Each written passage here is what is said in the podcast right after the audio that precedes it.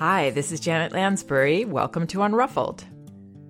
Today I'm responding to an email from a mother of a 21 month old who has recently become aggressively possessive about his toys and his play space. This mom is nervous for other kids and worried that her little guy might become a bully.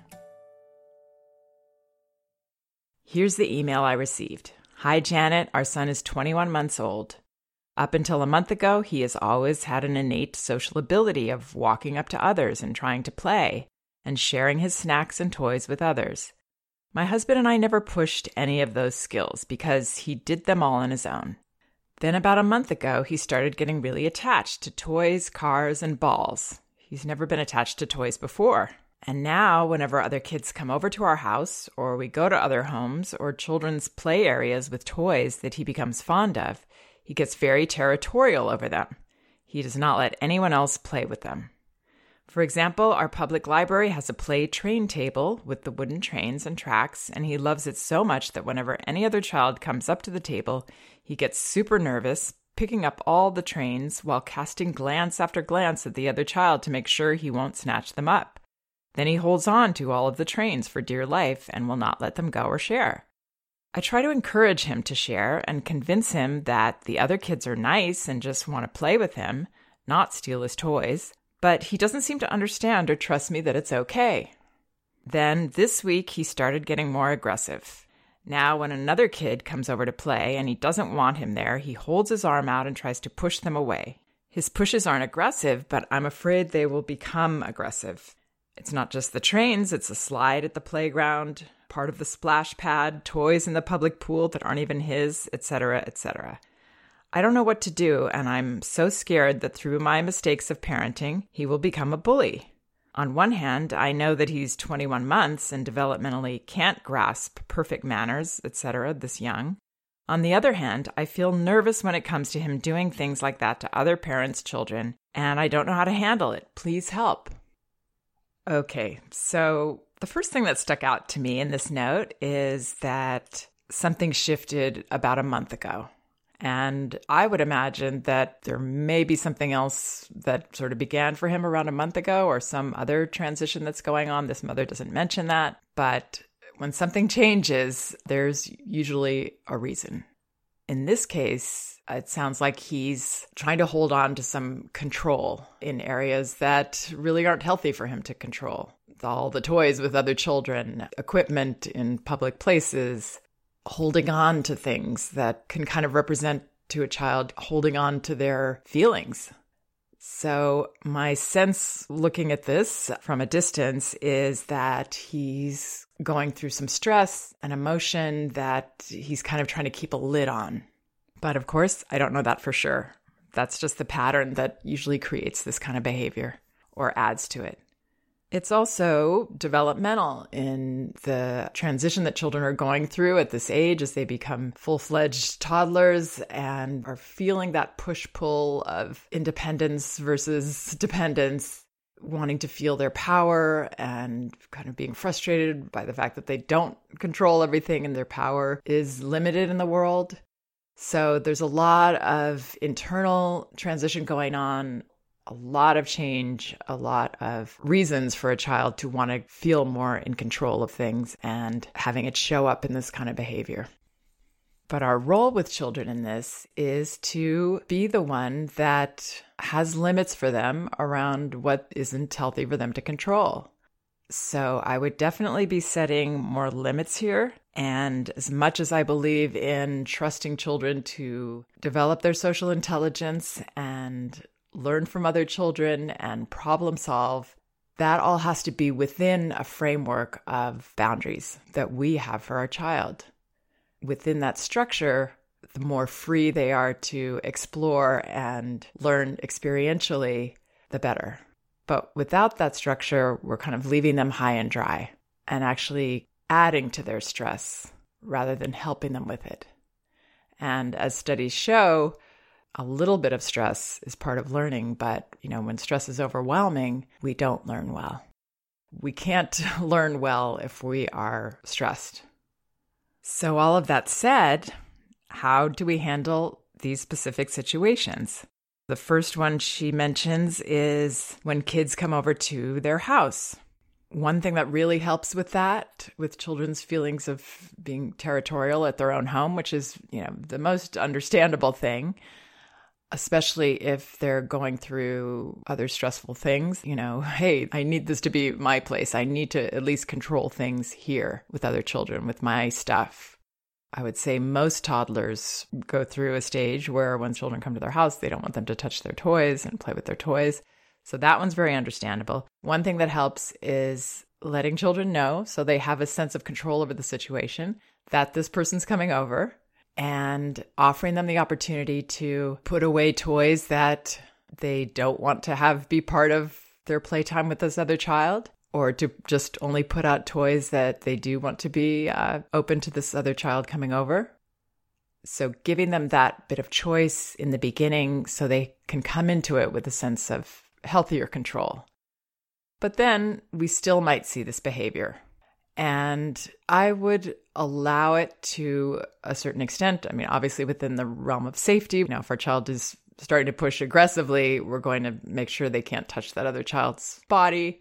Very calmly intervene in that, all the while not judging this behavior. That's the really important thing here to remember is that when we're setting limits, it's got to be from a place of understanding the behavior, seeing it as normal, but we're still there to cover things for our child. We're still the ones that have to have their back while they're doing these normal things. So we're not disgusted at our child for their possessiveness or angry or frustrated or in fear that, oh my gosh, I'm creating a bully here. We see that there's a reason for it. We understand that it's normal, but we're still going to set the limit. So having your hand there if he starts to push, acknowledging feelings, if it becomes something where the child won't let this other child touch anything, then I would probably intervene to say, well, uh, you don't want him to touch those things, but we really need there to be some things that he can touch. So let's find those things. And then if our child resists that, then we have to, you know, physically prevent him from taking those away from the other child. So, you know, there's no exact right or wrong in terms of setting limits there, but we do want to help our child to not be uh, making it impossible for this other child to do anything. So I would intervene in that way. Now, when he goes to another home, I would not let him take all the toys. I would just let him take one. You know, just keeping in mind that we're here to keep him appropriate and show him that there are boundaries in social situations that it's not just whatever he wants to do is okay. Um, we're going to help him with that. Now, the public library with the wooden trains and tracks, that whenever another child comes up to the table, he gets super nervous picking up all the trains. So I would not let him pick up all the trains when another child is coming near. I would very firmly and calmly and kindly let him know I can't let you pick up all those trains. I'm going to take those and take them out of his hand and allow him to take one train and say that these are for everybody and we can't let you take all of them. You know, have him take one or two or whatever seems right to you.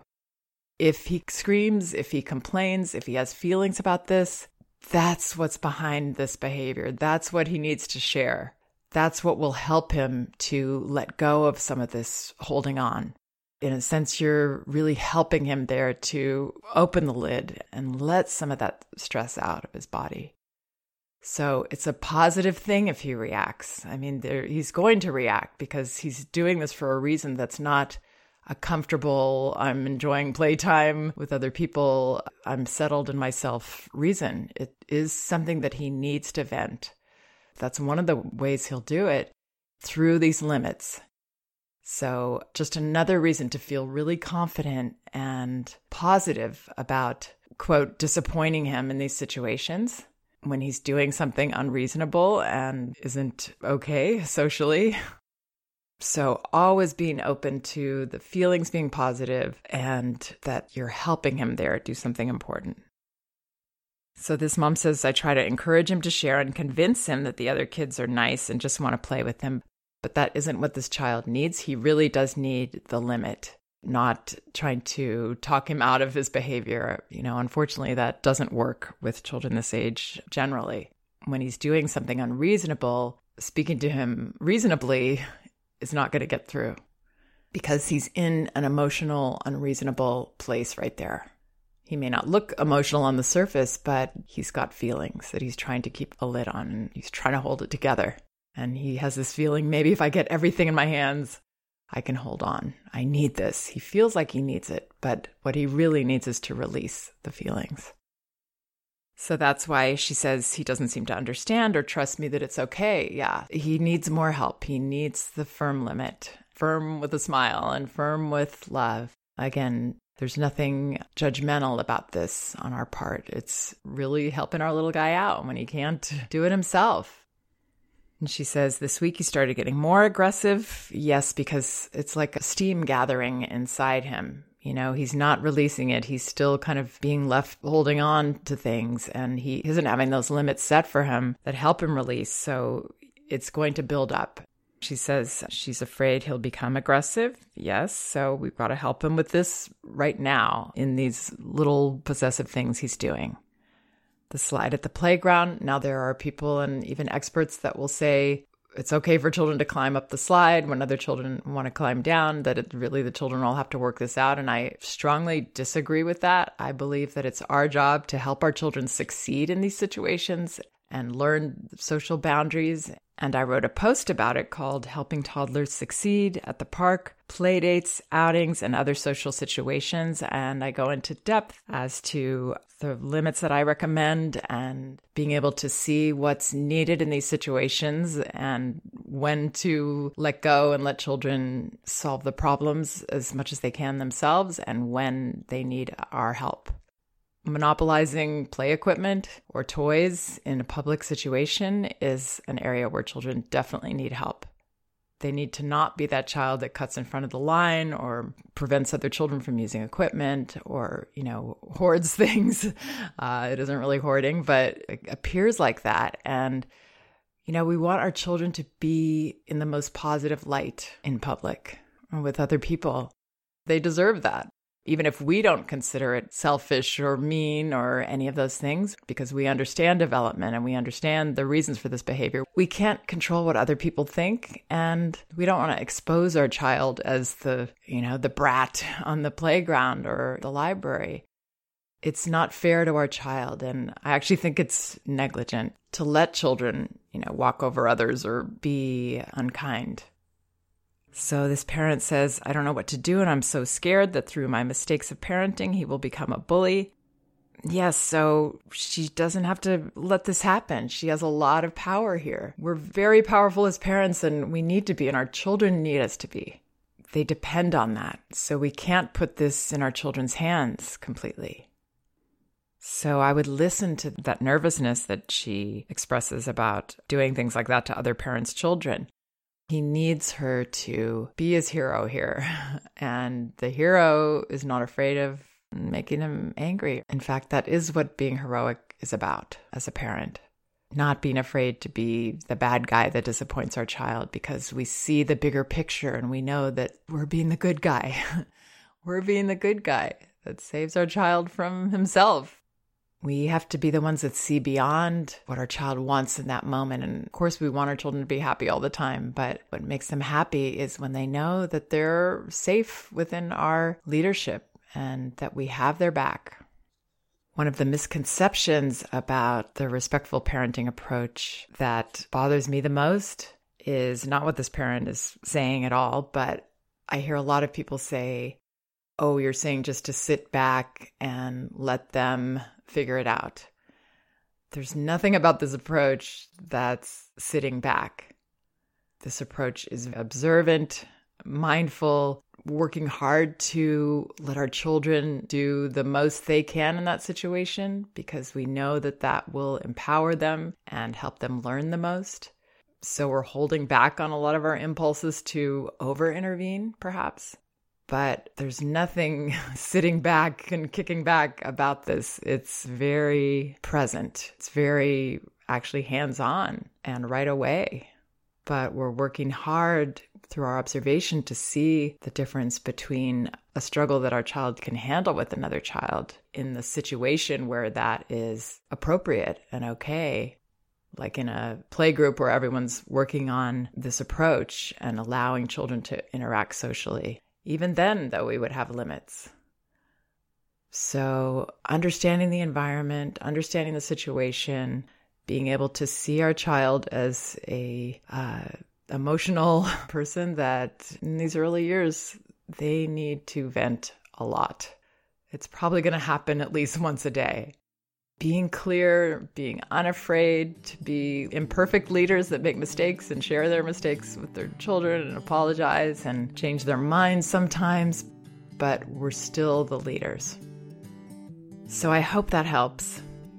If you enjoyed this podcast, there's lots more to choose from on my website at janetlansbury.com. Also, both of my books are available on audio at audible.com Elevating Childcare and No Bad Kids Toddler Discipline Without Shame. You can also get them in paperback at Amazon and an ebook at Amazon, Barnes & Noble, and Apple.com. Also, I have an audio series called Sessions. These are individual recordings of my private consultations I've had with parents who agreed to be recorded, brave parents that they are, and we're working through their parenting issues in these recordings. These are available by going to sessionsaudio.com. That's sessions plural audio.com and you can read a description of each episode and order them individually or get them all. About three hours of audio for just under $20. Sessionsaudio.com. Thanks for listening. We can do this.